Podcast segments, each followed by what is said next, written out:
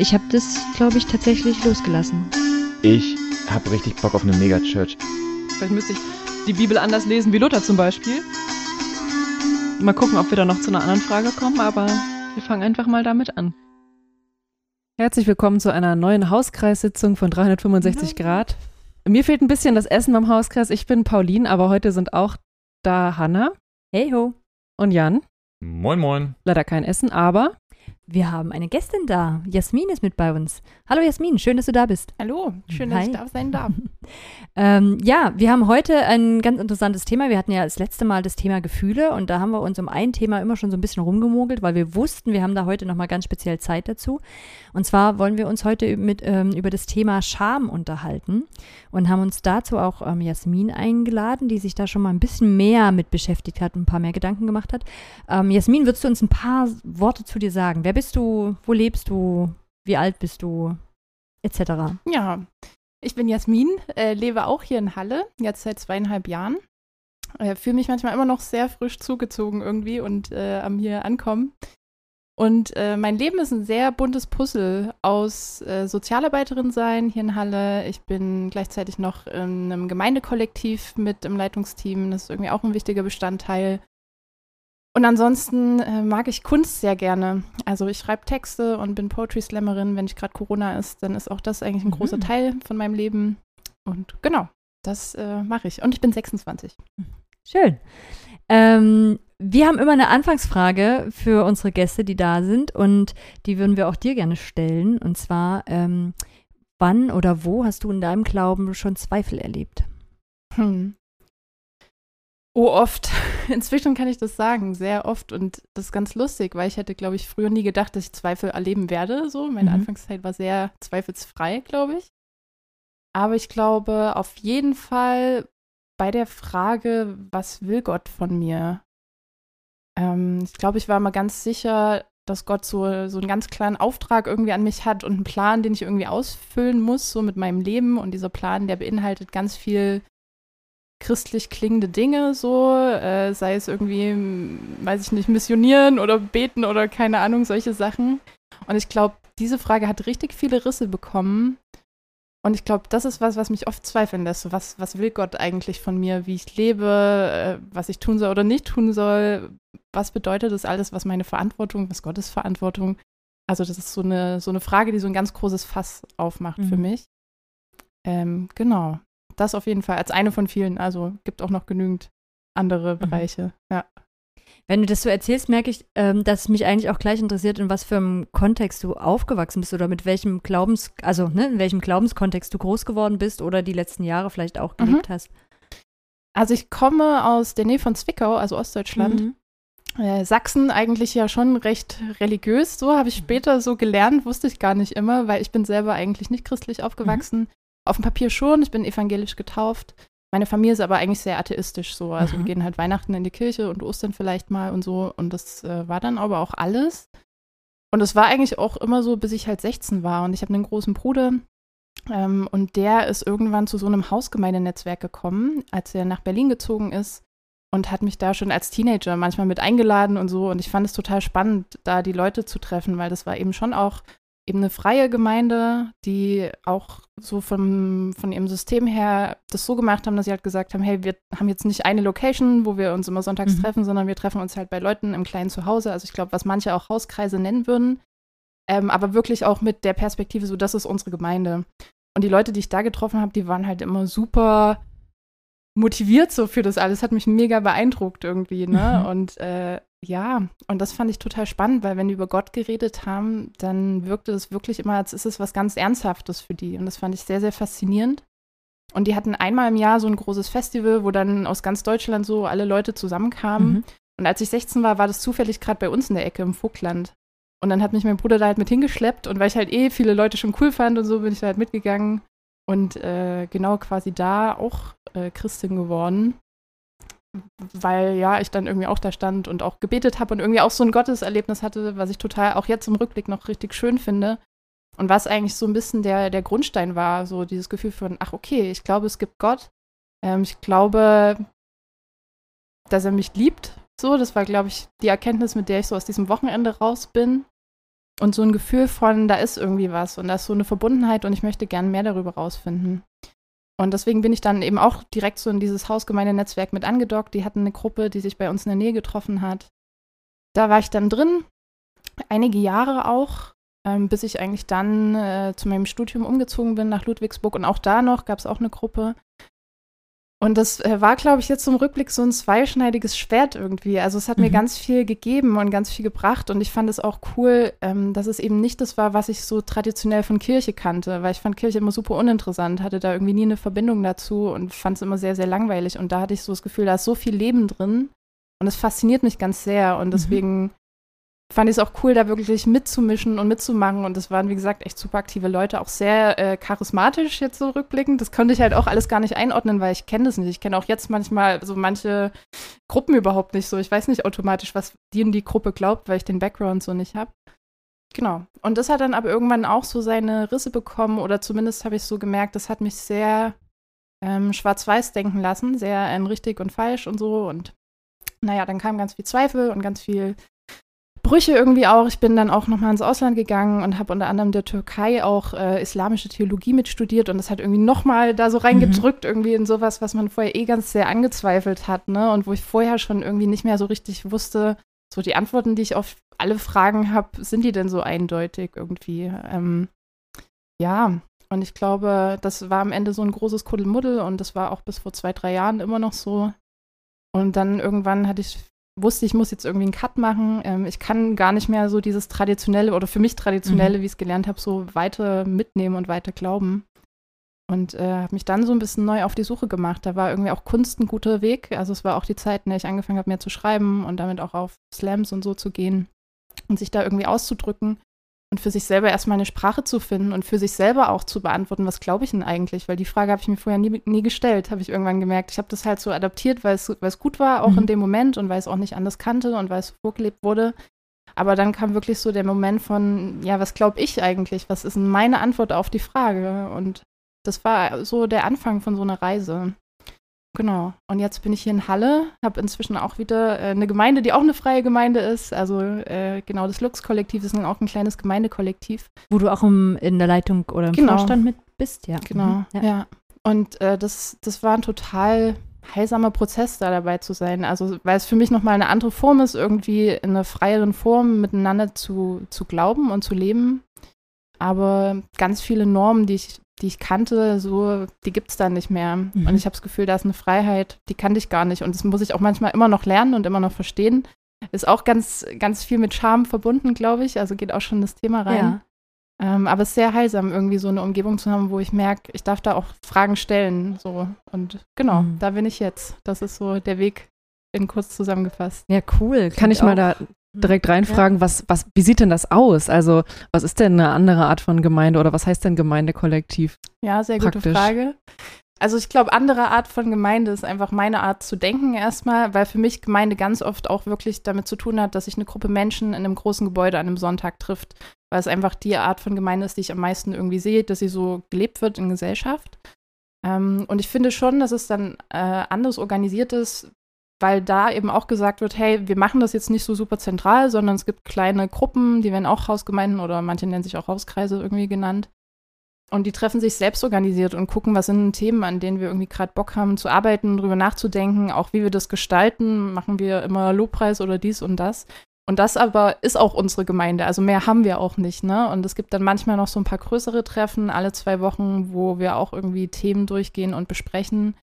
Ähm, aber es ist, finde ich, vom Gefühl her irgendwie ein anderes. Also es ist zum einen auch ein bisschen mehr Selbstverantwortung, finde ich. Es gibt nicht so krass dieses Hierarchische von, wir haben einen Pastor und der predigt euch jetzt vor und so, sondern irgendwie müssen das auch alle selber mitgestalten und wenn das halt keiner macht, dann läuft es halt irgendwie auch nicht mehr.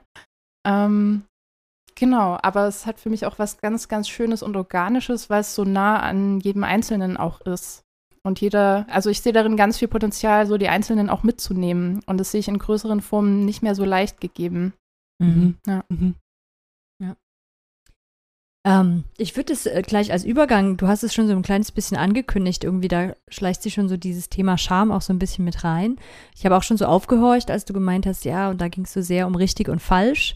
Ich so dachte, hm, ist ja vielleicht auch nah an dem Thema. Ja. Aber die allererste Frage, die mich so interessiert, ist, ähm, wie, wie, wie bist du denn dazu gekommen, dich mit diesem Thema auseinanderzusetzen, mit dem Thema Scham? Und wie hast du dich damit auseinandergesetzt? Also, Hm. was war die Form dazu? Boah, also ich glaube gleich so zum Anfang, ich habe so das Gefühl, ich bin da auch immer noch ganz ja drin. Ne? Mhm. Also es ist auch keine Auseinandersetzung, die jetzt schon so ein Ende gefunden hat. Ähm, und ich finde bei Scham auch das Witzige, also, oder es ist eigentlich nicht witzig, aber ein bisschen irgendwie dann doch, dass es sich ja ganz oft so reinschleicht. Also ich erlebe Scham als etwas, das sich so reinschleicht und das ich gar nicht immer erstmal so wahrnehme. Da muss ganz viel passieren, dass ich irgendwie merke, oh, da empfinde ich Scham oder ich mache was Bestimmtes nicht, ich unterdrücke ein Verhalten, weil ich mich schäme. Und das zu merken ist äh, ein Prozess und ist sehr subtil. Und ich glaube, so geht es mir auch mit dem Thema allgemein. Also ich habe erst eigentlich vor einem Jahr oder so angefangen, das mehr anzuschauen. Und ich weiß gar nicht mehr, was alle einzelnen Faktoren waren, die dazu geführt haben. Ich glaube immer noch, dass ich merke, wenn ich äh, mit Menschen über bestimmte christliche Begriffe spreche, zum Beispiel, ähm, dass dann sofort so die alten Assoziationen vorkommen. Ne? Also wir hatten zum Beispiel im Gemeindenetzwerk irgendwann so das Thema Jüngerschaft und ich merke immer, das Mhm. triggert so Mhm. krass viel in Mhm. mir und das macht sofort irgendwie, das macht ganz viel Druck und ganz viel so, ne? Und, und dabei ringe ich eigentlich schon sehr darum, so mit den Menschen, mit denen ich auch unterwegs bin, das irgendwie neu zu definieren oder eine neue Sprache auch dafür zu finden. Mhm. Ähm, genau, und trotzdem, ähm, ja, hängt es halt noch so drin. Und irgendwie habe ich dann angefangen, da mehr so drauf zu gucken. Und dann habe ich irgendwann gemerkt, boah, da spielt ja Scham so eine richtig große Rolle in all dem. Ähm, wie ich mich verhalte, wie ich denke, dass ich mich verhalten muss als Christ, auch weil ich das so gelernt habe irgendwie. Mhm. Und ähm, ja, und dann irgendwie, also auch generell rauszukommen aus so diesem alten Gemeindesystem hat irgendwie auch nochmal geholfen, da mehr drauf zu gucken. Und ich glaube, da habe ich auch einfach gemerkt, boah, da wird Scham richtig viel auch benutzt, aber Leute sind sich dessen gar nicht bewusst, dass das passiert. Also da werden irgendwie Normen geschaffen und wer von denen abweicht, der muss gehen, so oder wird gegangen, ähm, unfreiwillig. Ähm, da ja, werden, werden Standards vorgelebt, die ganz wenige Menschen erreichen können. Oder gar nicht immer, nicht mal immer vorgelebt, aber die werden gepredigt so. Mhm. Und wenn du die nicht erreichst, äh, dann löst es Scham aus ganz oft oder das Gefühl, nicht mithalten zu können. So. Und das ist teilweise wirklich auch systematisch passiert. Ähm, und das habe ich nicht nur in der Gemeinde erlebt, das habe ich auch in anderen Freikirchen erlebt, in denen ich jetzt mal irgendwie zu Gast war oder so oder manchmal einfach bin, ohne da jetzt krass zu sein. Ähm, und das ist so ein bisschen mein Eindruck von äh, freieren Gemeinden, dass es da eine Rolle spielen kann, weil eben da auch oft so ein, so ein Enthusiasmus da ist oder auch so ein Bedürfnis eigentlich, Glaube auszuleben und wirklich auch irgendwie mit vollem Herzen auszuleben. Aber dann werden manchmal so diese Normen geschaffen und dann kommt da so ein Druck rein und dem können nicht alle standhalten und das kann ganz oft ein Schamgefühl schaffen bei Einzelnen, wenn man da nicht mithalten kann. Mhm. Und das äh, hat so ein bisschen für mich so die Frage aufgeworfen, boah, wo, wo begegnet mir der Scham? Wo kommt denn das her? Warum, wird denn, warum, warum ist es überhaupt notwendig? Warum wird denn das überhaupt benutzt? Ähm, und das fand ich dann ganz spannend, so zu sehen, wo das eigentlich überall auch drin hängt. Ähm, Mhm. Ja, genau. Und das war eigentlich so mein Weg dahin, darüber nachzudenken. ähm, vielleicht ein guter Punkt, um mal zu gucken, was verstehen wir denn eigentlich unter Scham? Also ich habe mir tatsächlich vorher Gedanken drüber gemacht und auch nochmal versucht, so, ein, ich hatte ein Buch, wo ich gedacht habe, da lese ich nochmal nach, was die so dazu schreiben, aber das ist vielleicht mal ja eine ganz interessante Runde, mal zu hören, ähm, was verstehen wir denn vielleicht unter Scham? Und ich glaube, ich würde mal irgendwie bei Jan und Pauline anfangen zu fragen, so, was, was kommt euch denn in den Kopf, wenn ihr Scham hört? Ich, ich habe in der Vorbereitung auch überlegt, es gibt irgendeinen Film, äh, wo es, ähm, wo irgendwie das erklärt, wo das die Person so erklärt, als dein Problem ist sozusagen der Gedanke, den du denkst, den die andere Person hat, der findet in deinem Kopf statt. Und das ähm, sozusagen, äh, das ist der Charme sozusagen. Du schämst dich dafür, was die andere Person Über denkt. dich denkt. Genau. Aha, ja. Ähm, Oder Mhm. du, du denkst, die andere Person könnte XY denken und das findest du schlimm und das ist der Charme sozusagen. Mhm. Ähm, genau, und das fand ich irgendwie, das ist mir ganz gut in Erinnerung geblieben und den fand ich, die fand ich eigentlich sehr, ich glaub, so würde ich das beschreiben. Ähm, das heißt, da ist sowohl, da sind, da spielt sowohl das eigene Normgerüst eine Rolle, weil mich, die Frage ist, stört mich, dass die Person das denkt, aber auch die Frage, was denke ich denn, was die andere Person stört? Also es kann ja sein, dass ich zum Beispiel sage, bestimmte Dinge findet eine andere Person doof, aber ich selber sage, "Hm, ja, ja stimmt, das muss mich auch noch stören, dass die andere Person das denkt. Also es muss sozusagen, die, die beiden Normgerüste dieser beiden Personen müssen auch ein bisschen in der Nähe voneinander sein, sonst funktioniert Charme nicht. Mhm. Pauline, wie ist bei dir? Also meine erste Assoziation war, dass irgendwann vor langer Zeit irgendjemand mal erzählt hat, ja, also wir haben hier eine Schuldkultur in Deutschland. Das heißt, dass man, wenn man was falsch macht, wird man darauf entweder angesprochen, beziehungsweise spricht das dann selber an. Und eine Schamkultur gibt es in anderen Ländern und da läuft man dann, also ist jetzt ne, böse ausgesagt, äh, böse, böse dargestellt, da läuft man sozusagen vor dem Problem weg und probiert sich einfach ein paar Tage oder Wochen nicht zu sehen, bis, das, bis da so ein bisschen Gras drüber gewachsen ist. Mm, was sicherlich ja auch gut ist, manchmal im Kopf zu haben, wenn man in so eine Kultur vielleicht reinkommt. Aber irgendwie vielleicht auch die Sache kurz fasst. Das klingt ja so ein bisschen so, als hätten wir keine Charme bei uns. Das fand ich jetzt irgendwie im Nachhinein ganz interessant. Und ist da auch die Idee, dass Schuld besser ist? Also, dass unsere Kultur sozusagen besser ist als die Schamkulturen? Im Grunde schon, ja, auf jeden Fall. Mhm. Yay. Mhm. Ja. Ja, okay. Mhm. Ähm, ja, ich kann ja irgendwie meinen Gedanken noch äh, kurz dazu sagen und dann bin ich ganz neugierig, ähm, was Jasmin sagt. Ähm, ich fand ganz, ich habe mir tatsächlich gar nicht so selber Gedanken gemacht. Ich habe nochmal nachgelesen. Ich hatte ein Buch ähm, zu Hause stehen von Brené Brown, wo wahrscheinlich viele schnell drüber stolpern, ähm, weil sie so Verletzlichkeit und Scham sehr miteinander in eine Verbindung setzt. Und da fand ich ganz interessant, dass also es gibt einmal eine Definition, die sie tatsächlich geschrieben hat. Scham ist das äußerst schmerzhafte Gefühl, beziehungsweise die äußerst schmerzhafte Erfahrung zu glauben, dass wir fehlerhaft sind und deshalb keine Liebe und Zugehörigkeit verdienen. Und ich glaube, was mir so hängen geblieben ist, war, ist, dass sie das so ganz krass mit dem Selbstwert in Verbindung gesetzt hat. Also diese Scham entsteht dann, wenn ich einen Fehler gemacht habe und der Meinung bin, das wertet mich ab. Also das macht mich als mhm. Person mhm. schlecht und ich habe irgendwas Schlechtes getan. Mhm. Ähm, und das hat ganz hat Sinn gemacht in meinem Kopf und das hat ja auch was eben mit dieser Erwartung, ne, dass ich so denke, jemand anderes erwartet was von mir und wenn ich das nicht richtig mache, dann denkt die Person, ich bin weniger wert oder, ähm, oder ich darf nicht mehr dazugehören, so wie du es auch gerade schon gesagt hast, ne? Dann fliege ich halt aus der Gemeinschaft raus. Mhm. Mhm. Ja. Jasmin, was ist deins? Was ist deine, äh, deine Gedanken zu Scham? Für mich ist Scham ist so ein ganz, ähm, zum einen ein sehr subtiles Gefühl. Also ich habe so das Gefühl, wenn ich zum Beispiel Wut empfinde oder Trauer, dann kann ich das ganz schnell identifizieren und benennen mhm. und kann sagen, hier fühle ich das. Bei Scham finde ich, ist das nicht so einfach. Also ich finde, das funktioniert oft für mich ein bisschen subtiler und es schleicht sich so rein.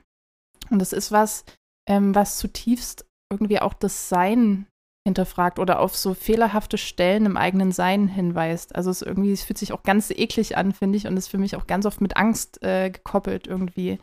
Angst irgendwie, ja, fehlerhaft zu sein und so auch gesehen zu werden und wahrgenommen zu werden. Mhm, das andere das auch merken, mhm. dass man da einen Fehler gemacht hat. Genau, und nicht ja. nur eben gemacht hat so, ich glaube, das ist auch nochmal diese spannende Frage mit dem Machen ah, und ja. Sein und so, ähm, sondern auch wirklich so als Person irgendwie falsch zu sein. Ja, ich bin nicht ja. richtig, mhm, genau. so wie ich bin. Ja. ja. Und kriegst du das in den Momenten auch sofort mit? Also hast, kannst du das sofort benennen, als jetzt schäme ich mich? Nee, eben meistens nicht. Ja, ne? Also ich merke mhm. das erst hinterher. Oder wie, wie gesagt, ich merke ganz oft, dass es so subtil ist, weil das schon viele Sachen so internalisiert sind. So, du gehst mhm. durch deinen Alltag und du machst bestimmte Dinge einfach nicht. Weil klar wäre, wenn du die machst, dann würdest du dich schämen. Aber es ist einfach schon so drin, dass ich da manchmal auch ganz lange brauche, um überhaupt zu identifizieren, ach, okay, krass, da ist ja Scham irgendwie im Spiel. Mhm. Ähm, ja. Was ist deine Reaktion, wenn du dich schämst? Also dann, wie reagiert man, wie, oder vielleicht in die ganze Runde, wie reagiert ihr emotional, wenn ihr, wenn ihr merkt, ihr schämt euch? Kommt drauf an, ey, in welcher Situation das ist. Also ich finde, was schon immer hilft, und das ist auch bei vielen so mein Ansatz, ähm, ist einfach drüber zu sprechen. Also mir hilft es manchmal einfach für mich mit einer anderen Person das irgendwie auszusprechen, so, hey, da war die in die Situation und ich habe mich krass geschämt. Und äh, wenn dann die Person, der ich das sage, irgendwie noch cool reagiert, dann ist es schon, also ist damit schon ganz viel gewonnen. Und ich finde, es hilft immer auch trotzdem da drauf zu schauen und auch sich zu fragen, okay, krass, warum schäme ich mich denn hier irgendwie? Ähm, und das so ein bisschen auseinanderzunehmen und zu dekonstruieren, das hilft, glaube ich, auch, um das so ein bisschen besser zu verstehen. Genau, also auch die Frage, was steht denn dann hinter dieser Scham? Mhm. Ja. Ich finde nämlich, bei mir verschwindet das erstmal in so einem schwarzen Loch.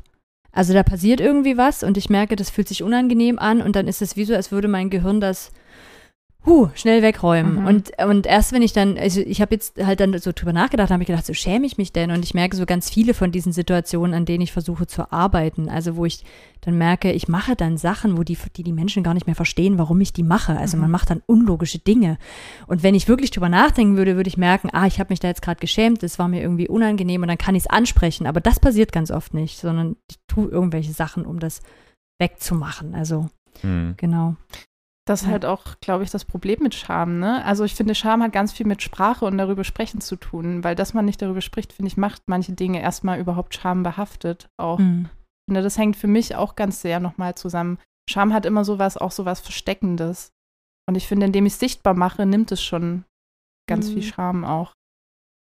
Ist das nicht bei Genesis vielleicht sogar bei dem Sündenfall irgendwie da? Sie schämten sich oder so? Ich weiß nicht, kommt das davor, dieser Mhm. Begriff? Stimmt. Und dann kleiden sie sich ein, weil sie sich halt schämen dafür, dass sie nackt sind. Und die erste Reaktion ist auch dieses Verstecken vor Gott, ne? Also ich Mhm. habe auch gerade gesagt, so, dass Scham ähm, total entweder ganz schnell so, ein- so, so, so, so ein Selbst, sagen wir, so, ein- so ein Teufelskreis äh, wird, wo man immer weniger darüber reden möchte, immer, immer, es immer größer wird, die Angst darüber zu reden, wird immer größer, je länger man darüber nachdenkt.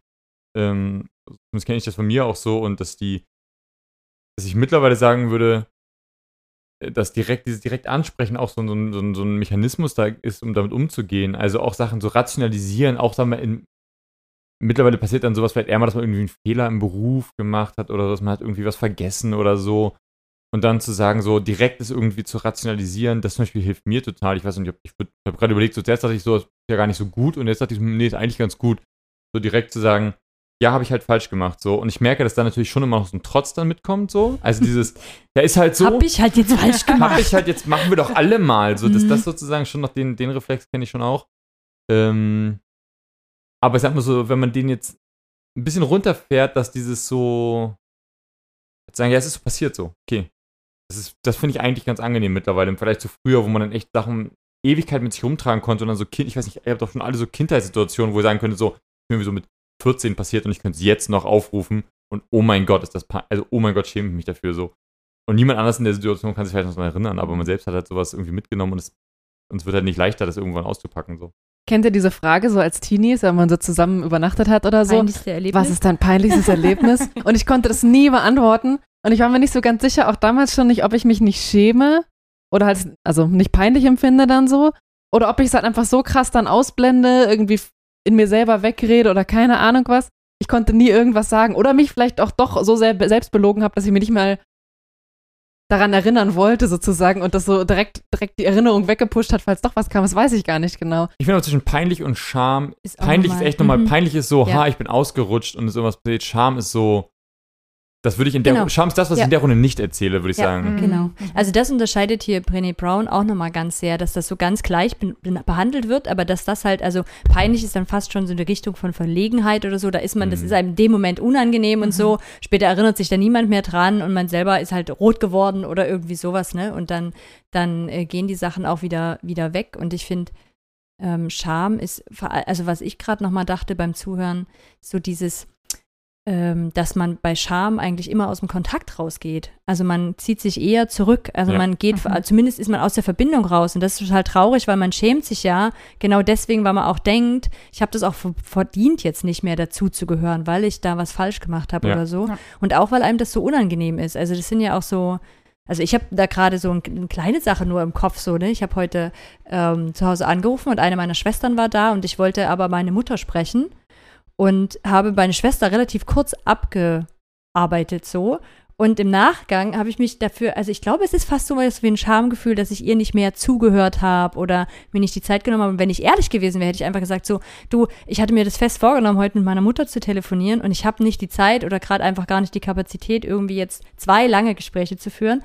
Lass uns ein andermal telefonieren. Und dann wäre das irgendwie offen gewesen. Und so ist es so, wie komme ich jetzt hier schnell raus und ohne dass der andere das merkt und so. Also, wisst ihr wie? Das ist nur Und- so eine kleine Sache, aber ich merke danach, dass sie mich beschäftigt und dass es mir nachgeht und ich mich komisch fühle und so, anstatt da halt in dieser Verbindung zu bleiben und mit der Person das zu besprechen. Und ich sag mal, wenn, wenn du sagen wir zehn Minuten später, die war, wäre es wahrscheinlich also eine, eine kleinere Schwelle gewesen, die WhatsApp-Nachricht irgendwie zu schreiben, zu sagen, hey, so sorry gerade, ich wollte, ich, ne, so doof Mhm. gelaufen. Mhm. Aber in der Woche die Nachricht zu schreiben, ist dann irgendwie in so einem, ja, aber was ist, wenn die Person es gar nicht schlimm gefunden hat und ich jetzt super weird bin, wenn ich es nochmal anspreche? und was ist, wenn ich es aber nicht anspreche, dann ist die Person vielleicht die ganze Zeit sauer und dann wird es irgendwie so ein, also dann sozusagen, am besten habe ich einfach keinen Kontakt. Bei Ja, der Schwester genau. nicht passieren, bei, aber bei Schwester ist es nicht so, weil ich in meinem Kopf genau weiß, sie wird wahrscheinlich sagen, Hannah, überhaupt kein Ding. So, ne, also das kann ich mir tatsächlich selber Mhm. beantworten, aber ich verstehe den Mechanismus total, den du beschreibst, weil den hat man mit anderen Menschen, die einem Ja. nicht so nah sind, super schnell. Und dann begegnet man sich irgendwann wieder und es ist total komisch und Keiner weiß warum. Ja. Mhm. So dieses, ich hätte einen Arzttermin gehabt, habe ihn vergessen. Und jetzt ich wechsle ich meinen Arzt Genau, einfach. jetzt wechsle ich deswegen meinen Arzt, genau. ja. Mhm. Ja.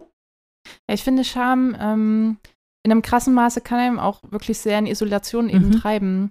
Und gerade wenn es irgendwie auch noch so größere Themen sind, die halt auch gesellschaftlich eh schon schwierig sind ähm, und im kirchlichen Kontext finde ich oft manchmal noch schwieriger, dann macht es krass einsam und ich finde es Mhm. ganz, ganz schlimm. Ja. Ähm, ja, genau, geht so aus dem Kontakt raus. Das passt, glaube ich, gut. ja.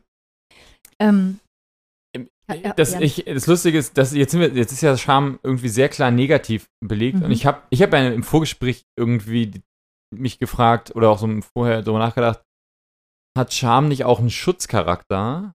Oder wird Scham nicht auch einen Schutzcharakter zugesprochen? Der wird extrem schwierig, so, so wie wir es jetzt gerade beschreiben, reinzubringen, weil es natürlich dann, man sagt, dieses Vereinsamende finde ich schon noch einen spannenden Unterschied, weil sonst habe ich gedacht, ja, zu sagen, schämst du dich denn nicht? Ist ja auch so ein Satz, der gefragt wird bei Leuten, wo man sagt, ja, so gehst du auf die Straße, Kindchen, schämst du dich denn nicht? Äh, Zu sagen, es gibt diesen Kontrollmechanismus, ein gesamtgesellschaftliches, das nimmst du an, das ist schlecht und das braucht es, damit man bestimmte Sachen nicht macht, die man halt irgendwie, ähm, die man nicht machen soll, ohne dass du sagen wir sagen kannst, konkret, ich habe mich mit der Sache auseinandergesetzt, aber sozusagen eine, eine Norm, die man, eine gesellschaftliche Norm, die man eben nicht im Detail wo man sagt, es ist jetzt, ich habe ein Problem damit, es reibt sich konkret, sondern zu sagen, es reibt sich allgemein. Also, wenn du sagst, so, keine Ahnung, bestimmte Sachen sagt man halt nicht. Warum redet man nicht über Gehalt so ungefähr oder was auch immer? Also, so ganz, gibt ganz viele Normen, wo das heißt, so, das schämt, man hat sich dafür zu schämen, bestimmte Dinge zu tun. Und ich glaube, das ist die Brücke zum, zum christlichen Teils, dass da eben dann wirklich so Sachen aufgemacht werden, die so, die so, die so subtil funktionieren und eben nicht mit hier droht die Strafe, sondern einfach hier droht die Scham, hier droht die soziale Isolation. Aber genau, aber da bist du ja schon wieder an zwei Themen. Also ich finde Ja. die erste Frage von, gibt es auch irgendwie eine gute Scham? Sagt nein. Also, weil ich finde es so ein schlechtes Gefühl, da kann nichts Gutes dran sein. Ich würde mir wünschen, dass ich halt verstehe, warum bestimmte Normen da sind und dass ich vielleicht, weil ich ein Interesse an anderen Menschen habe oder weil ich weiß, ich lebe in einer Gesellschaft und in einer Gemeinschaft und aus dem Grund tue ich bestimmte Dinge nicht oder tue andere Dinge. Aber das ist eine ganz andere Motivation, als wenn ich die deswegen nicht tue, weil ich denke, dann kann ich nicht mehr dazugehören oder ich bin weniger wert als Mensch. Also ich habe da gerade ein Kind vor Augen, weil das Mhm. ist nämlich die Idee dahinter, dass ich denke, es lohnt sich sehr wohl, meinem Kind beizubringen, sich zu schämen für Dinge. Und da würde ich sagen, nein, Mhm. auf gar keinen Fall. Oder? Jasmin, du nickst. Ich bin sehr bei dir. Nee, ich finde, bei Scham, das darf man auch nicht so außer Acht lassen. Ich finde nämlich, da spielen auch ganz sehr so Machtverhältnisse Mhm. manchmal mit rein. Also man kennt es ja auch, dass man zum Beispiel, dass äh, Eltern zu Kindern sagen, schäm dich dafür. Und ich finde das einen richtig krassen Satz. Warum sollte sich ein Kind irgendwie schämen so für was, ne? Oder also warum muss ich das da benutzen? Das ist ja trotzdem eine Gruppe, sagt der anderen, das hier ist irgendwie schlecht. Ja. Ähm, und wenn du irgendwie hier auf dieser schlechten Seite bist, dann ist was an dir grundlegend falsch. Und das finde ich ganz, ganz schwierig. Und zum Beispiel, äh, ich habe auch äh, im Vorfeld so über die Frage nachgedacht, gibt es eine gute Scham? Und dann habe ich so gedacht, naja, okay, zum Beispiel gehen wir ja jetzt alle nicht nackt in den Supermarkt oder so, weil äh, da würden wir uns wahrscheinlich auch schämen, so, keine Ahnung, vielleicht auch nicht, je nachdem, wie ihr so mit eurem Körper drauf seid. In Halle geht viel. das stimmt, das stimmt. Ähm, und da habe ich mich zum Beispiel gefragt, ja, dass ich das halt nicht tue, ist das, ist das äh, Scham, die das macht und ist das dann eine gute Scham zum Beispiel? Und dann dachte ich aber auch so, nee, ich finde, das ist eher so was, so eine gesellschaftliche Grenze irgendwie, ne? Also irgendwie haben wir halt als Gesellschaft uns wahrscheinlich irgendwann, also hat zwar auch eine Norm zu tun, ne? wir haben uns irgendwie darauf geeinigt, wir laufen halt alle angezogen rum und das ist irgendwie okay so.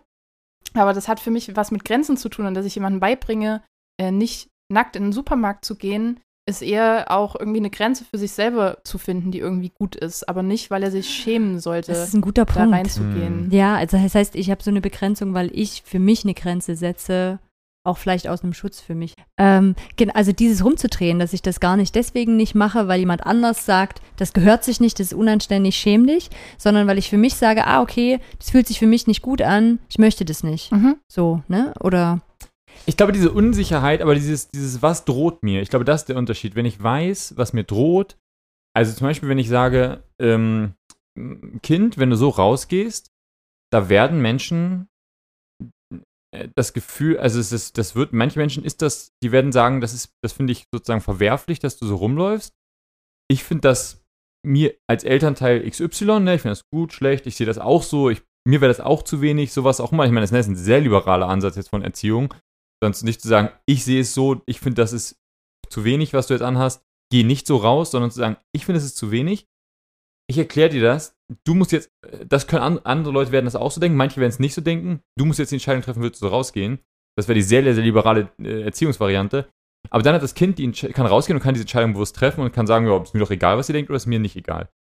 Eine Scham-Variante wäre zu sagen, so ungefähr, es gibt äh, die, sagen wir, eine ungewisse Erwartung aufzumachen, zu sagen, so, erstmal alle denken irgendwie was Böses so, was genau, äh, darüber reden wir aber nicht. Und einfach zu sagen, so, da ist was, du machst das falsch und alle denken das so. Oder es gibt so eine, so eine, so eine, so eine, und diese Ungewissheit wird dadurch viel schlimmer, ähm, als das Gewisse, ähm, sagen wir, die, als das Wissen, okay, das und das passiert jetzt hier. Ähm, Na, das, also Oder? mal abgesehen davon im Übrigen, dass ich mich in dem Beispiel frage, ob das tatsächlich ein Kind ist oder ob du als Sohn wirklich jemals von deinen Eltern gehört hast, du hast zu wenig an. nee, ich meine, äh, genau, das ist, das, ist ein, das ist ein Mädchenbeispiel. Das ist ein mit, ja genau, und da Genau. fängt es ja schon sofort an. Da geht ja bei Mhm. mir schon alle Alarmglocken Ja. los, dass ich sage so, wieso? Wieso? Und ähm, Ja, ich kann, ich sag, das sage ich einfach als Beispiel, weil So. ich jetzt seit, seit wenigen Monaten Vater bin und natürlich Genau. wie so manchmal so Ja. Momente haben, wo wir sagen, so wie nur, also dann irgendwie so manchmal so, dann ist so ein, würdest du so da, unsere Tochter auf die Straße lassen, Moment, so, Ja. und dann, ne, genau. Und, und das ist ja schon eine ganz spannende Frage, ne? Also, dass das irgendwie offensichtlich nur ein Mädchen zu hören kriegt und ein Junge nie zu hören kriegt, ey, sorry, aber die Hose ist irgendwie zu kurz. ja, aber weil, das genau, mal, weil Jungs viel zu wenig, also Jungs tragen mir Hotpen, ich weiß nicht, keine Ahnung, ich weiß nicht, ob das jetzt der Appell dieses Podcasts ist, zu sagen, tragt kürzere Röcke, Jungs, damit ihr euch auch, Nee. damit eure Eltern sich für euch schämen können, keine aber Ahnung. ich glaube, dieses Urteil des Schämens, das hast du gerade gut auf den Punkt gebracht, das ist immer, das wird so dargestellt, als würden das alle so sehen. Also Mhm. so, ne, Jasmin, du hast vorhin auch gemeint, es gibt irgendwie so eine Machtgruppe, die halt bestimmt. Und ich sage dann nicht differenziert, hey, das kann sein, dass dich da Leute komisch angucken oder an, merkwürdig ansprechen. Ich denke nämlich sofort an einen Jungen, der Nagellack liebt und damit in den Kindergarten ja, geht. ja, genau, ja. Und die Eltern vielleicht dann so, ähm, also das, die Diskussion hatte ich im Freundeskreis, ne, wo die Eltern selber gesagt haben, ja, kann er machen, ist total entspannt. Und für die Tante war das übst, also die hat gesagt, Gott, das kann ich überhaupt nicht aushalten, was der, was wird der zu hören kriegen und überhaupt, das Mhm. geht doch nicht, ich würde mein Kind so nie in den Kindergarten gehen lassen. Und dann aber halt eigentlich zu gucken, ah, okay, was können die Konsequenzen sein? Und kann das Kind das dann abschätzen, ne? Also kann es für sich selber entscheiden, okay, kann ich mit dealen oder kann ich nicht mit dealen oder entscheide ich jetzt doch nochmal anders. Aber dieses einfach nur drauf zu Mhm. packen, nee, das macht man nicht. Also alle finden das doof. Und wenn Aus du das Prinzip. machst, bist du der einzige Mhm. Idiot, der das macht. Das Geile an dem Beispiel mit der Tante ist ja, wie weit das funktioniert, ne? Weil die, die Tante denkt ja nicht, da geht es ja nicht eben explizit darum, was hört dieses Kind, wird das Kind jetzt irgendwie gemobbt, sondern das Spannende ist, das Gefühl bei der Tante, würde ich jetzt sagen, so wie wir es analysiert haben, ist, ich denke, die Leute denken etwas über dieses Kind und das denken die Leute irgendwie auch über mich, weil das ist das Kind, was in meiner Mhm. Familie Nee, ist. ist Und ich glaube, Fall bei der, tatsächlich nicht so. ich glaube, sonst ist es keine Scham, sondern sonst ist es Angst um das Kind Ja, du tatsächlich. hast recht. Das ist Angst um das und ich Kind. glaube, es gibt aber diesen Schamfaktor zu sagen, Ja. so könnt, also ja, du hast recht. so könnt ihr doch nicht. Also das könnte auf mich zurückfallen in der Ja. Stadt sozusagen. Und das ist Ja. aber der Unterschied. Was Ist denken die es, Leute über geht's mich? mir als Angst um das Kind und handle ich dann da draus, Mhm. weil ich mir Sorgen um das Kind mache und dann kann es immer noch passieren, dass ich dem Kind beibringe, dass man sich dafür schämen muss, wenn man Mhm. das macht. Oder geht es sogar in richtig krasseren Momenten, geht es ja darum, dass ich mich dann schäme, wenn der andere was macht. Also wenn ich jetzt auch mal wieder auf eine Gemeinschaft gehe, ne, und jemand anders macht dann was nach außen, was ja uns auch Mhm. präsentiert als Gemeinschaft, dann schäme ich mich stellvertretend, ne? Also wenn die Person irgendwie raucht oder weiß der Geier. Was nicht so stellvertretend, alles du schämst dich für dich. Ja. Du schämst dich nicht stellvertretend. Du schämst dich einfach, weil du Du selber schämst mit dieser einfach, weil Gemeinschaft du, mit, weil gehörst. du so assoziiert wirst. Genau. Du schämst dich einfach, weil du assoziiert wirst. Du bist, du bekommst das Ja. ab. Die, was denken Ja, die Leute denn über dich, Hannah? Hm. Ja, Das ist dann ja. das Problem. Das ist das. Und deswegen dachte ich gerade krass. Und ja, und ich glaube, das funktioniert in Familien super weit. Also je enger so ein Familienkonstrukt ist, desto weiter hast du ja so Familienschultern, so ungefähr. Was denken die Leute, Mhm. was, wenn ich Oh, da das ist ein unangenehmes Gefühl, Scham. Spürt ihr das? Ja. Ich merke Mhm. das Richtig sofort. eklig, ne? Richtig eklig. Ja. Richtig eklig. Ja, weil Aber- das auch so ja. diffus ist. Also weil es ja nichts, wenn dann Eltern sagen, hier du bist zu knapp angezogen oder hier so kannst du nicht rausgehen, da wird ja nichts Klares angesprochen. Also da erzähle ich ja nichts über mich. Ich erzähle ja nicht, du, ich habe dann Angst um dich oder ähm, oder ich, ich habe Angst darum, was die Nachbarn denken oder was auch immer. Also du bist ja überhaupt nicht im Gespräch, sondern du Mhm. redest eigentlich über was ganz anderes Mhm. als das, worum es geht. Und dann bist du ja gar nicht mehr im, im Gespräch. Also dann bist du. Es gibt gerade so zwei Spra- Fragen dazu, die mir durch den Kopf gehen. Einmal wäre die Frage so, wofür haben wir uns schon geschämt? Also fallen euch tatsächlich Beispiele ein, die ihr auch erzählen würdet? Und die zweite Frage wäre dann, wenn das zu tief ist, wäre die zweite Frage, was, was, was hat das denn mit Christsein zu tun? Also warum koppeln wir dieses Thema Scham auch also ich ganz unproblematisch mit dem christlichen Glauben und Gemeindeleben. Genau, die zwei Fragen. Gibt's was? Ich überlege gerade selber auch, wofür schäme ich mich? Ich weiß, glaube ich, ich schäme mich tatsächlich sehr oft, wenn ich Erwartungen nicht erfülle oder man, aber genau das fand ich nämlich heute auch noch bei Brené Brown interessant, dass sie sagt, als Kinder sind, ist das meistens eine externe Person, die uns dazu bringt, uns zu schämen. Als Erwachsene sind es ganz oft wir selber. Ja, wir haben es halt gelernt, ne? Wir haben es gelernt und wir machen das dann in uns sozusagen. Und ich merke Ja. das eben dieses so, wenn man seinem eigenen Anspruch nicht gerecht wird, ne? Also wenn man irgendwie was übernommen hat und gesagt hat, so hier, das mache ich, da stehe ich irgendwie für ein und dann kriegt man das nicht so gebacken. Das findet vielleicht noch nicht mal jemand anders doof, aber man selber sagt für sich so, nee, da Mhm. bin, nee, mm, mm, mm, mm. Weiß ich nicht. Ich habe mich zum Beispiel oft dafür geschämt, dass ich bis zu einem gewissen Zeitpunkt nie gearbeitet habe. Also ich habe dann irgendwie mal Mhm. Praktika gemacht oder so, aber ich habe ganz lange nie Geld verdient. Ich habe während der Schulzeit nie gearbeitet und so weiter und ich habe mich immer dafür geschämt, so ein, sag ich mal, komisches Mitglied der Gesellschaft zu sein, was die ganze Zeit nur von dem Geld seiner Familie lebt und nicht mal irgendwie für Taschengeld oder so arbeiten geht und dann mit, keine Ahnung, vielleicht mit 18 mal drei Tage gearbeitet oder so und das nächste Mal dann vielleicht mit 21 angefangen, überhaupt einen Nebenjob zu haben oder so. Das ist sowas Unkompliziertes vielleicht zu erzählen. Da fällt mir tatsächlich gleich was Komplizierteres ein. Ich habe auch was Komplizierteres. Mach mal. Ich finde, was ein großes Thema ist, nicht nur bei mir, aber auch bei anderen und gerade auch bei Frauen ist auch, finde ich, Mhm. sehr geschlechterspezifisch, ist so das Thema Körper. Ähm, ich glaube, bei mir war schon immer so, ich habe halt früher Judo gemacht als Leistungssport und das ist ein Sport in Gewichtsklassen. Das heißt, muss ich immer jede Woche mehrmals vor anderen Menschen wiegen. Und äh, ich war immer schon ein bisschen überdurchschnittlicher schwer so und das, äh, ne, dann machen alle irgendwie ihre Kommentare oder so oder irgendwann musst du halt mal Gewichtsklassen wechseln oder so und das war immer so krass unangenehm, damit assoziiert zu werden. So Wie geil, dass du Judo als Leistungssport gemacht hast. ja, Bundesliga, war gut. Echt? Wow. Bundesliga. Ha, siehst du? Wir hatten vorher das Gespräch, was die Tochter von Jan wohl mal irgendwann können soll als Sportart. Ha! Kann ich sehr empfehlen. Judo. Ich habe Judo, ich habe Judo mal gemacht. Das wär's. Zwei Jahre sogar. Also Mhm. genau, ich habe, aber deswegen, ich finde mega Respekt. Krass. Ja, wirklich krass. Nee, aber Sorry, das. Side Story, äh, aber, aber das finde ich was ganz, ganz tiefgreifendes, so seinen eigenen Körper, weil den hat man halt immer. Hm. Ähm, und das ist halt schwierig irgendwie rauszukriegen. Und ich glaube, später war dann noch so das Thema, dass ich auch sehr viel Narben an den Beinen habe und äh, äh, Leute das halt irgendwie sehen so im Sommer, also je nachdem, ne, wie lange ich irgendwie Hosen trage oder so. Äh, und dann irgendwie das so, so ansehen und irgendwie dann auch ihre Assoziationen machen und du siehst es. Also du siehst, wie die dich angucken irgendwie, ne, und wie sie irgendwie darüber nachdenken und so. Und deswegen finde ich, war Körper immer echt ein krasses Thema so für mich. Jetzt irgendwie nicht mehr so sehr, weil irgendwie konnte ich dann so damit auch mehr Frieden schließen. Aber ich finde, das ist immer sehr präsent gewesen, auf jeden Fall. Hm. Ich überlege echt noch, also ob ich was finde, was ich bereit bin zu erzählen. Hm. Ich Also, weil ich glaube, es gab echt so Sachen. Ich glaube, ich habe irgendwann mal grundsätzlich einen Haken gemacht daran an die Erwartung von anderen. Und deswegen gibt es seit ich, keine Ahnung, 18 bin oder sowas, glaube ich, kommt sowas fast gar nicht mehr. Sondern jetzt wirklich, ich, ich habe wirklich bei allem. Ich ob es Scham ist. Also ich muss sagen, dieses Thema so nicht, sozusagen noch nicht richtig gearbeitet zu haben, noch nicht richtig einen Abschluss zu haben, das, das überlege ich gerade, ob ich das, ob das Scham ist oder ob ich das sozusagen retrospektiv da drauf packe. Oder ob es, vielleicht war es das sozusagen lange. Es war für mich eine große Erleichterung, irgendwann zu wissen, jetzt habe ich was, wo ich sagen kann, da kann ich sehr entspannt sagen, das habe ich erreicht so ungefähr, jetzt könnt ihr mich alle mal. Das war schon eine Erleichterung. Ich könnte jetzt aber gerade nicht mehr 100% garantieren, dass es vorher Scham war.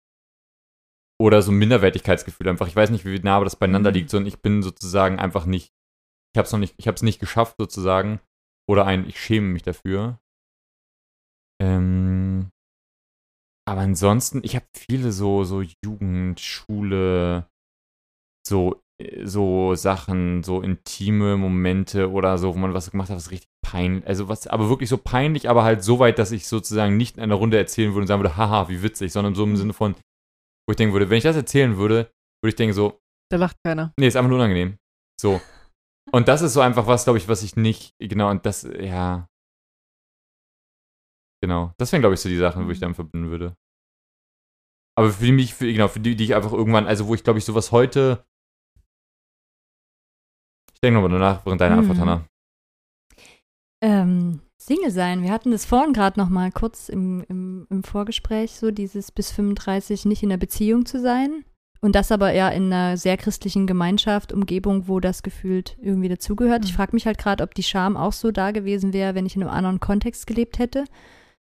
Ähm, und ähm, als Frau keine Kinder zu haben. Hm. Total klar. Also da würde ich sagen, bin ich jetzt so langsam dran, ähm, also genau mit, mit 40 so an dem Punkt zu sein, okay, jetzt habe ich mich vielleicht langsam damit auseinandergesetzt, dass ich mich nicht mehr dafür schäme, sondern das Gefühl habe, ich entscheide das selber und kann das auch gut finden, unabhängig so von gesellschaftlichen Konstrukten. Aber es ist immer mutig, das zu sagen, weil ich weiß, es ist so unglaublich phasenabhängig. Also ich kann nie sagen, dass es hält. Es fühlt sich halt im Moment so an, aber da würde ich schon sagen, das hat irgendwas mit Scham zu tun. Auf jeden Fall ähm, das nicht geschafft zu haben, nicht hingekriegt zu haben oder irgendwie sowas. Und auch da, da würde ich aber sehr klar sagen, viel stärker im christlichen Kontext. Mhm. Viel, viel stärker. Ja. Kann ich auch auf meine Familie gucken. Also ich habe eine Zweigfamilie, da ist das quasi, also, also wir sind alle, wir sind, wir haben absolutes Leben nicht geschafft, nicht verheiratet, keine Kinder. Vollkommen durch. Also wir hätten auch kein Abi machen müssen und auch nicht studieren müssen, das ist alles sinnfrei. Aber Beziehung und Kinder hätte schon sein müssen. Der Familie vielleicht ein bisschen andersrum, aber ähm, Da ist es, ja, ja, genau. Und, und das ist, ne- das ist aber ja interessant, also dass ich gar nicht sagen könnte, ob das, das hat wirklich viel, glaube ich, mit dem zu tun, in was für Kontexten ist man denn auch aufgewachsen oder lebt man? Also was gilt in diesen Gruppen, zu denen man da gehört? ist jegliche Angst davor, dass die anderen das doof finden, also wenn ich weiß, die anderen werden das doof finden, was ich sage, das ist noch nicht zwangsläufig Scham, Mhm, ne? Selbstwert. Es muss Ja. irgendwas mit dir als Person tatsächlich. Na, oder einfach zu sozusagen wissen, da ist sozusagen die anderen. Ich überlege, ob ich mich Du dafür. bist dann doof. hab, ich überlege, ob ich mich dafür geschämt habe, Sex zu haben früher. Ah, das ist so schwierig, im Nachhinein Gefühle zu erforschen, junger Padawan. äh, und wirklich nicht im Nachhinein dem was zuzuschreiben. Ja. Und es ist auch wirklich so ein unangenehmes Gefühl, dass wir das, glaube ich, auch ganz oft wirklich nur schwer wahrnehmen oder dann Mhm. das als solches. Ich habe das wirklich, ich hätte das vorher nie als Scham benannt. Erst als du das jetzt gerade, Pauline, gesagt hast, mit diesem nicht gearbeitet zu haben, da habe ich gemerkt, oh krass, ja, das stimmt, das ist ein Schamgefühl, was da in diesen beiden anderen Themen Single sein und keine Kinder haben drinne steckt. Ich würde, ja, ich würde unterschreiben, ich habe mich dafür geschämt, dass früher, dass ich Sex hatte in meinen Beziehungen Mhm. und dass ich wusste, dass ich immer das bezogen habe darauf, dass es halt da nur daran liegt, weil ich schwach bin. Mhm. Sozusagen, das ist sozusagen ein Versagen und ich kann das auch nicht rechtfertigen, sozusagen. Und das sozusagen, das würde ich sagen, glaube ich, das Mhm. war früher. Also, ja. Es gibt ja auch manche Sachen, die legt man ja auch nie ab, sondern Mhm. die lebt, also die, Man lebt sozusagen, man lebt sich einfach raus. Man lebt, lernt oder lernt einen Umgang damit oder Nee, was meinst du mit man, lebt sich raus? also aus dem sozusagen, also ich muss mich nicht mehr schämen dafür, dass ich Sex habe, weil ich jetzt ja verheiratet bin. Es liegt, Mhm. ich weiß nicht, ob ich, Ja, das stimmt. also wenn ich jetzt nochmal Single wäre, Ob weiß du dann ich- frei wärst von dem Gefühl. ich weiß nicht, ob ich das schaffen würde, einfach irgendwie bei, bei Mhm. Tinder anzumelden oder ob ich die ganze Zeit das Gefühl hätte, jetzt mache ich was. sch- Mm, sch- Es geht. Nach einer Weile ist es weg. Ich weiß aber nicht, ob, ich weiß, ich sag, ich sag nur ganz ehrlich, ob das jetzt, ich sag nur ganz ehrlich, ich weiß, ich glaube, es geht, aber ich weiß nicht, ob ich es Ja. sozusagen jetzt, also es, Ah, ja, ich glaube, ja. es gibt auch einfach diesen Faktor, also ich habe, glaube, ich weiß nicht, ob ich mich jemals jetzt dafür nicht mehr schämen würde, sozusagen jetzt, mir jetzt einfach uh, geholfen, mir sofort mir ein jetzt einfach geholfen, Thema ein. rauszukommen aus diesem, aus dieser Scham, sozusagen Mhm. beruflich unerfolgreich, im Leben unerfolgreich sein, indem ich einfach im Leben, also Mm, subjektiv erfolgreich war. mm. Nicht objektiv, keine Ahnung, whatever so, aber zu sagen so, das und das habe ich jetzt für mich gemacht, so, geil, ich habe jetzt irgendwie halt einen Arbeitgebervertrag unterschrieben, Ja. jetzt kann ich wirklich sozusagen, ich habe das Gefühl gehabt, ich habe zwei Schritte vorwärts gemacht, jetzt habe ich Mhm. alle überholt, sozusagen, die einfach nur angestellt sind. Jetzt muss ich mich nämlich dafür schämen, dass ich noch nie angestellt war. Mm. So, und das zum Beispiel war sowas. Ich habe dann einfach, ich glaube, ich würde mich immer noch, also, ich habe nicht die Scham überwunden, ich habe einfach den Umstand abgeschafft. Mm. Und das Ja. würde ich sagen, ist bei den meisten, also das würde ich sagen, trifft bei mir ja zu. Jetzt, also genau, mir sind die ganzen Sexualitätsthemen eingefallen, Ja. als du das jetzt gesagt hast. Mhm. Selbstbefriedigung. Also im, im nicht-christlichen Kontext würde ich sogar sagen, Selbstbefriedigung bei Frauen und im christlichen Kontext wahrscheinlich bei beiden Geschlechtern. Bei beiden, aber ich finde trotzdem bei Frauen auch irgendwie Auch, mehr. auch ja, auf jeden Fall, viel mehr. Ja, Im Nicht-Christlichen? Im christlichen. im Also, Christlichen. Im Christlichen auch bei Ja. Frauen mehr. Ja.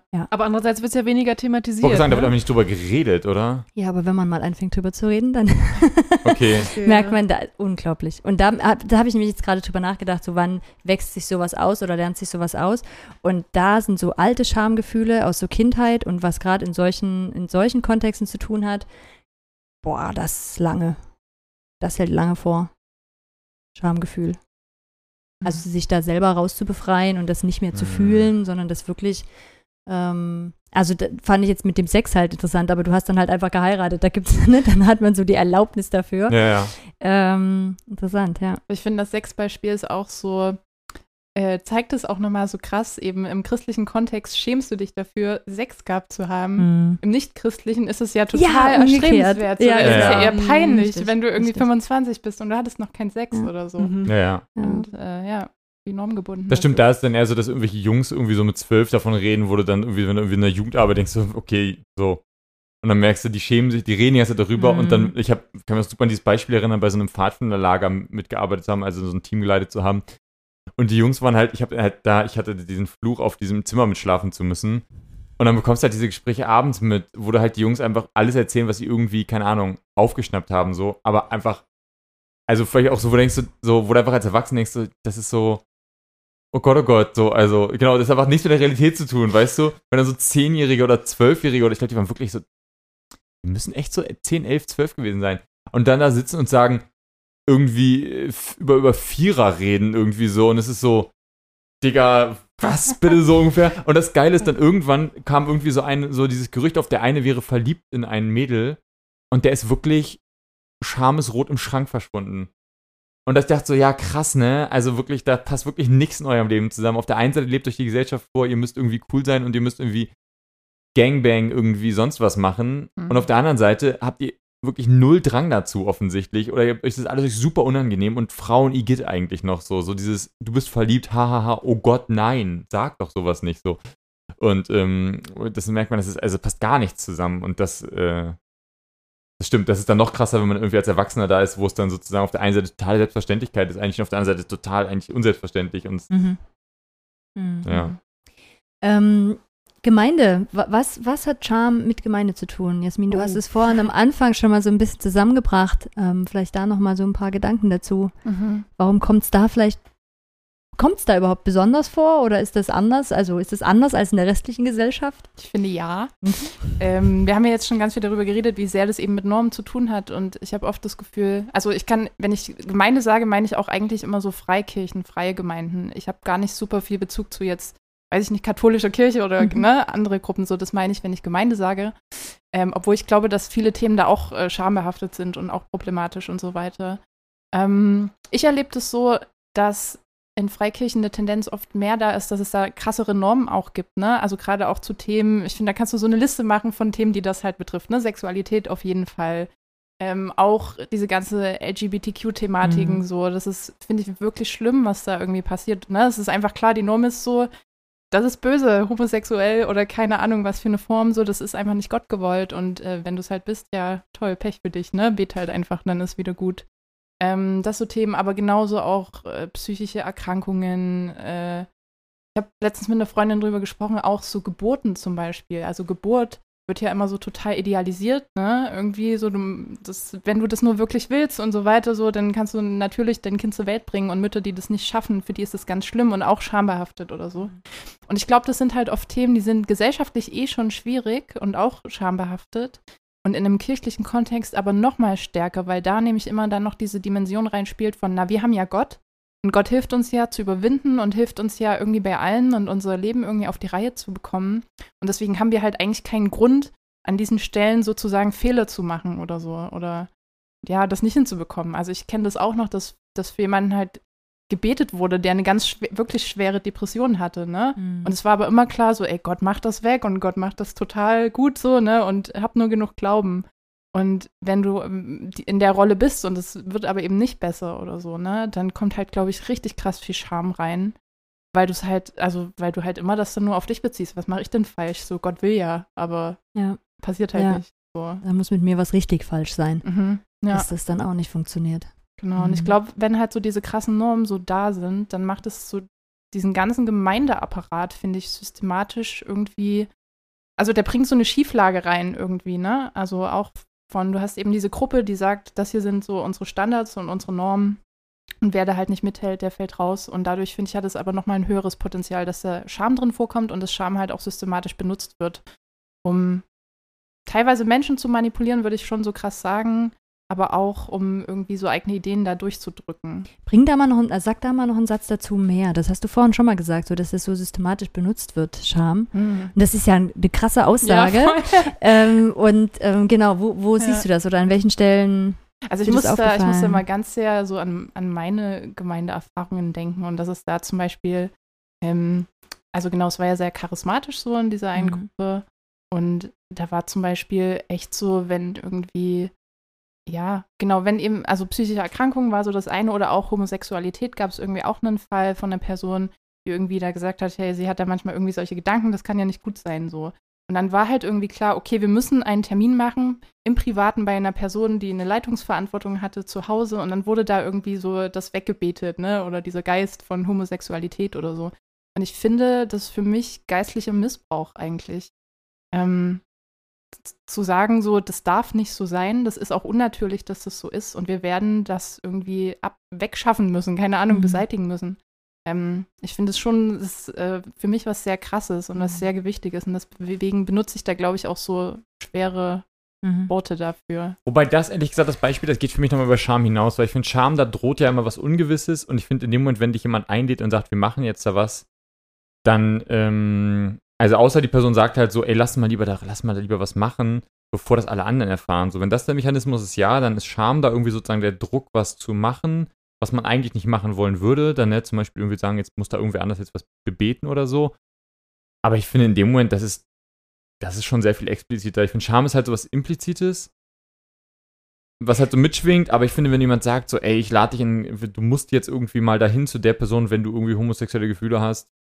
Oder einfach denkst, du bist Wobei ja Scham ausgelöst wird bei der Person. Also mit diesem Verhalten, Mhm. also zu sagen, so, ich habe da so ein paar Gedanken, man könnte sich ja auch mit der Person hinsetzen und sagen, ey, erzähl mal und wirklich und so und wie geht's dir damit? Also wo ich, wo das offen bleibt und ich kann erstmal drüber reden. Und da wird ja sofort die Tür zugemacht von, wir müssen da sofort was dagegen tun. Aber das ist einfach, das ist einfach Homophobie und nicht, ist nicht Scham. Ja, aber es gibt einen Unterschied zwischen einfach, wir machen sozusagen, wir, wir, wir, wir verdammen das, was du tust und wir reden, also es passiert nicht explizit. Aber es Also, sind zwei verschiedene Ebenen einfach nur, ja. ja. Also das eine passiert bei der Person, die sagt, ich bin, also die ne, homophobisch ist und das nicht aushalten kann. Die hat auch, wird auch ihre Themen da haben mit Scham, aber es löst bei der anderen Person, die nicht sein darf, wie sie ist, Scham aus. Also das hat der, also das kannst du, glaube ich, in mehreren Diskriminierungsformen nehmen, dass das immer auf irgendeine Art und Weise Scham auslöst. Ich glaube, es kann beides sein bei den Personen. Ich habe nur das Gefühl, dass wir, dass, ich habe nur das Gefühl, es macht zu, es, es spielt sozusagen die, du willst es nicht so klein machen. Ich habe das Gefühl, das die ist zu klein. Hm. Ich habe das Gefühl, Mhm. dieses, ich nehme das, was ich sage, das ist falsch. Und zwar, du kommst jetzt, du kommst in die Hölle, wenn das so ist, das ist falsch, Gott will das nicht.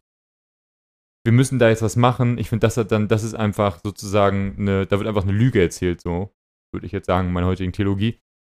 Ähm, und ich finde, bei Scham spielt häufig auch noch mit zu sagen, da ist sowas, das spricht man nicht an. Also es wird nicht ausgesprochen, weil man vielleicht auch selber nicht so sehr darüber reden möchte. Also man selber sagt, spricht es nicht an, weil man sich selber darüber reden möchte. Oder man selber spricht es nicht an, als die Person, die sozusagen die Norm vorgibt, weil man selber es nicht begründen kann. Also bestimmte Sachen einfach zu sagen, die, da redet man doch nicht drüber.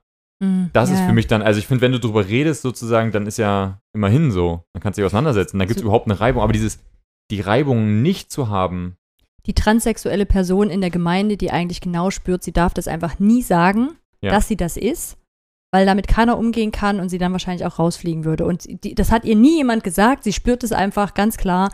Ich darf das halt einfach nicht sagen.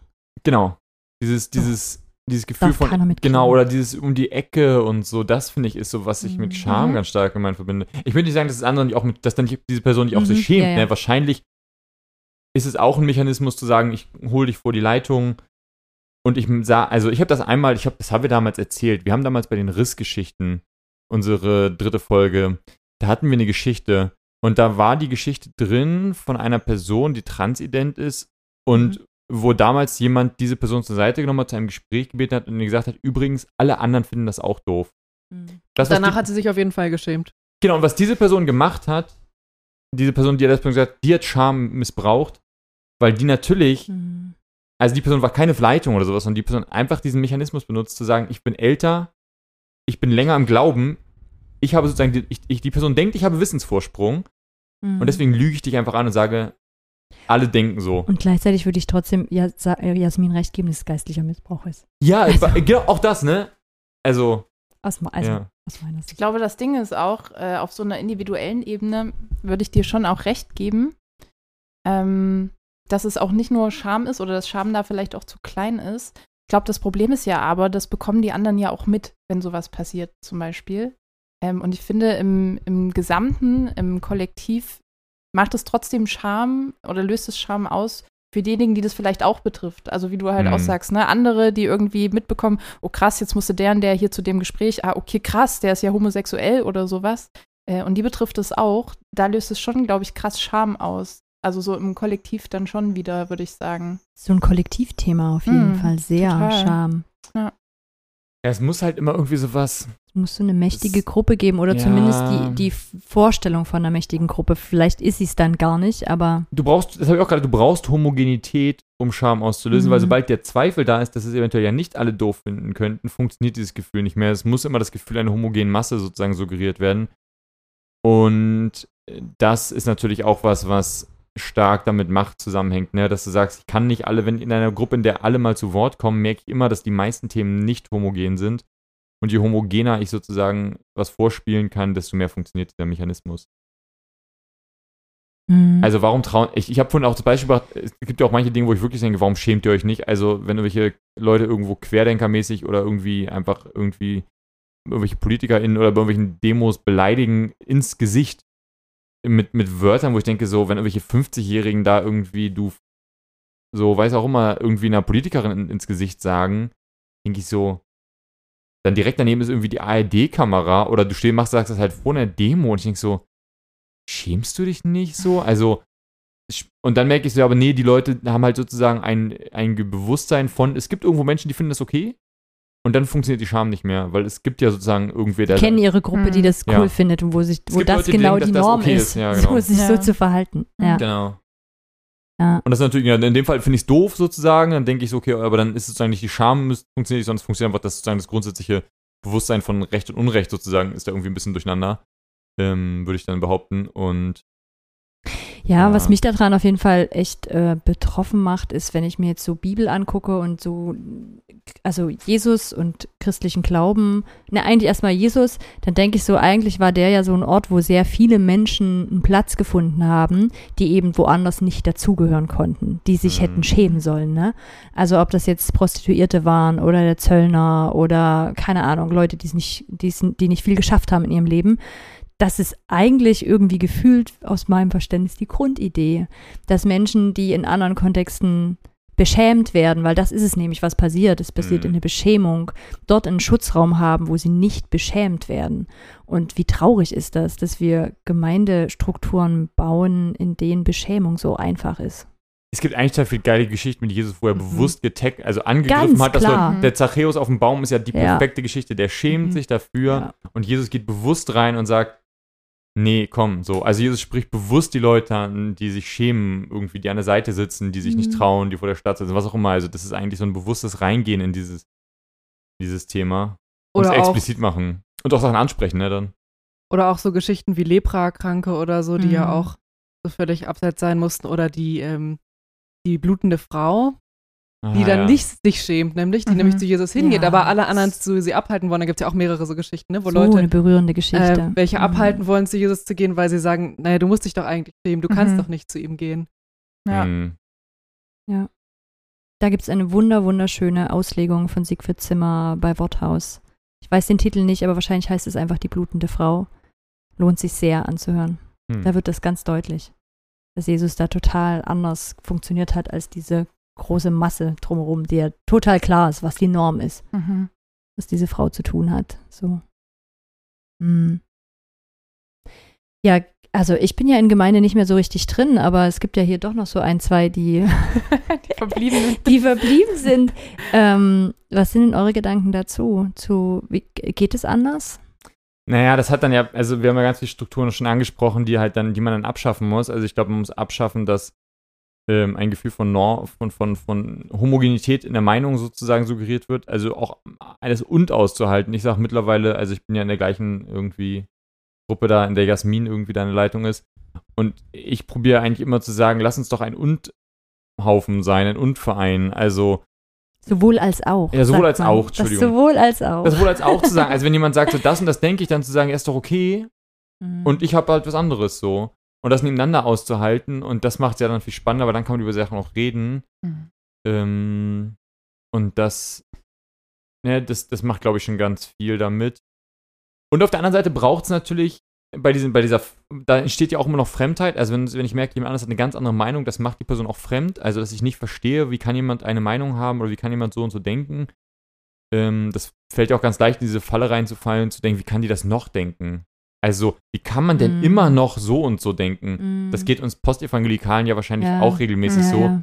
Ähm, jede Person, die, die, die irgendwie liberaler ist als ich, ist irgendwie völlig vom Glauben abgekommen. Jede Person, die konservativer ist als ich, ist wirklich kurz vor irgendwie, kurz vor Sekte. So, ne? Ich bin genau an dem richtigen Punkt immer.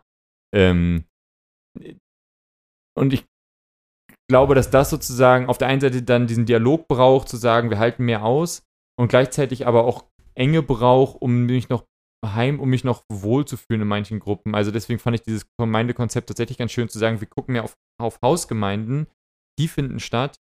Es gibt aber eine Breite sozusagen, also mehr ein Hausgemeindenetzwerk zu sein, als ein Gottesdienst, der sich in Hausgemeinden aufteilt.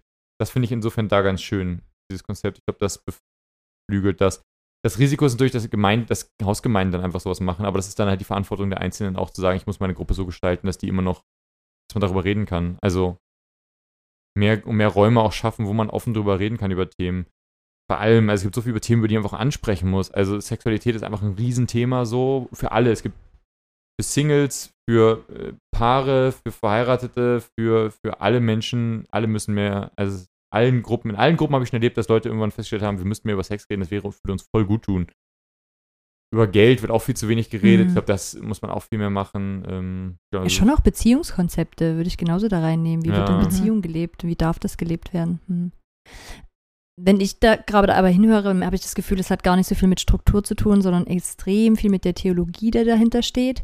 Weil ich jetzt gerade so gucke, äh, in den Kreisen, in denen ich ja auch groß geworden bin und lange war, gibt es ja schon auch viel richtig und falsch. Und wenn es das gibt, dann habe ich keine Chance, viel auszuhalten, sondern sage ich, naja, kommt halt in, die, in, in, die, in den Himmel oder in die Hölle.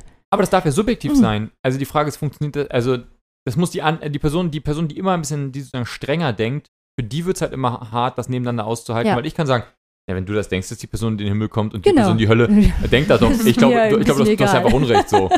Das Ja. funktioniert total gut, die zwei Leute nebeneinander zu haben. Die, das Problem wird dann halt sozusagen immer, also wahrscheinlich tendenziell sein für die andere Person. Außer die Person möchte sozusagen eine Form von Begrenzung durchführen auf Menschen, wo ich sage, nee, nee, Mhm, fass mir, fass mir die Ja. Person nicht an, so ungefähr. Ähm, dann wird der, der Kampf entstehen. Es gibt Ja. einfach, ansonsten würde ich immer sagen, das sowohl als auch, ne? Warum kann ich nicht in einer Gemeinde sein, wo Leute sagen, Mhm. ich kann den Text singen und ich sage, ja, mach doch, ich muss den ja nicht singen. nicht. Wenn du irgendwie die und die Theologie verfolgen willst, Mhm. genau, ich glaube, dann gibt es irgendwie, brauchst halt, irgendwann brauchst du wahrscheinlich dann schon Rahmenbedingungen, wo man sagt, sorry, aber das ist mir einfach, das will ich nicht. Hm. So, ne? Mhm. Das andere ist natürlich auch dieses, ich habe gerade überlegt, wie kommt man denn selber aus Beschämung raus? Und das ist schon sehr, dieses Menschen auch zu stärken, ähm, also einmal in ihrem Selbstwert ganz klar zu stärken, so, also dass sie als Person wertvoll sind, egal was sie tun. Und da würde ich immer so sagen, das ist für mich ein, un, also ein irre großer und schwerer Weg gewesen, das nachzulernen, dass Menschen zur gleichen Zeit gut und schlecht sein können. Das ist wie, ich hätte das immer bejaht, ne? Also auch wenn er mir vor zehn Jahren das gesagt hätte, hätte ich gesagt, ja, ja, mhm, mhm. Aber in meinem wirklichen inneren Verständnis auf gar keinen Fall. Da bist du durch. Du musst furchtbar gut sein. Mhm. Du musst unglaublich gut sein. Und sobald du dir irgendjemanden Fehler nachweisen kann, dir nachweisen kann, dass du jemandem nicht die richtige Nächstenliebe entgegengebracht hast oder nicht richtig geredet hast oder irgendwas, ist vorbei. Also das, das darf nicht passieren, dass dir das irgendjemand nachweisen darf, weil dann ist genau also sofort Scham und keine Ahnung was und du bist als Person eigentlich nicht mehr wertvoll. Und wenn man das schafft, also ich merke immer so gesunde Persönlichkeiten und das habe ich nämlich manchmal ähm, gerade zu Menschen, die nicht im christlichen Kontext groß geworden sind, die sich viel schneller auf ihre Hinterbeine stellen und sagen, äh, nee, äh, hallo, das, das sagst du mir jetzt nicht, oder? Nee.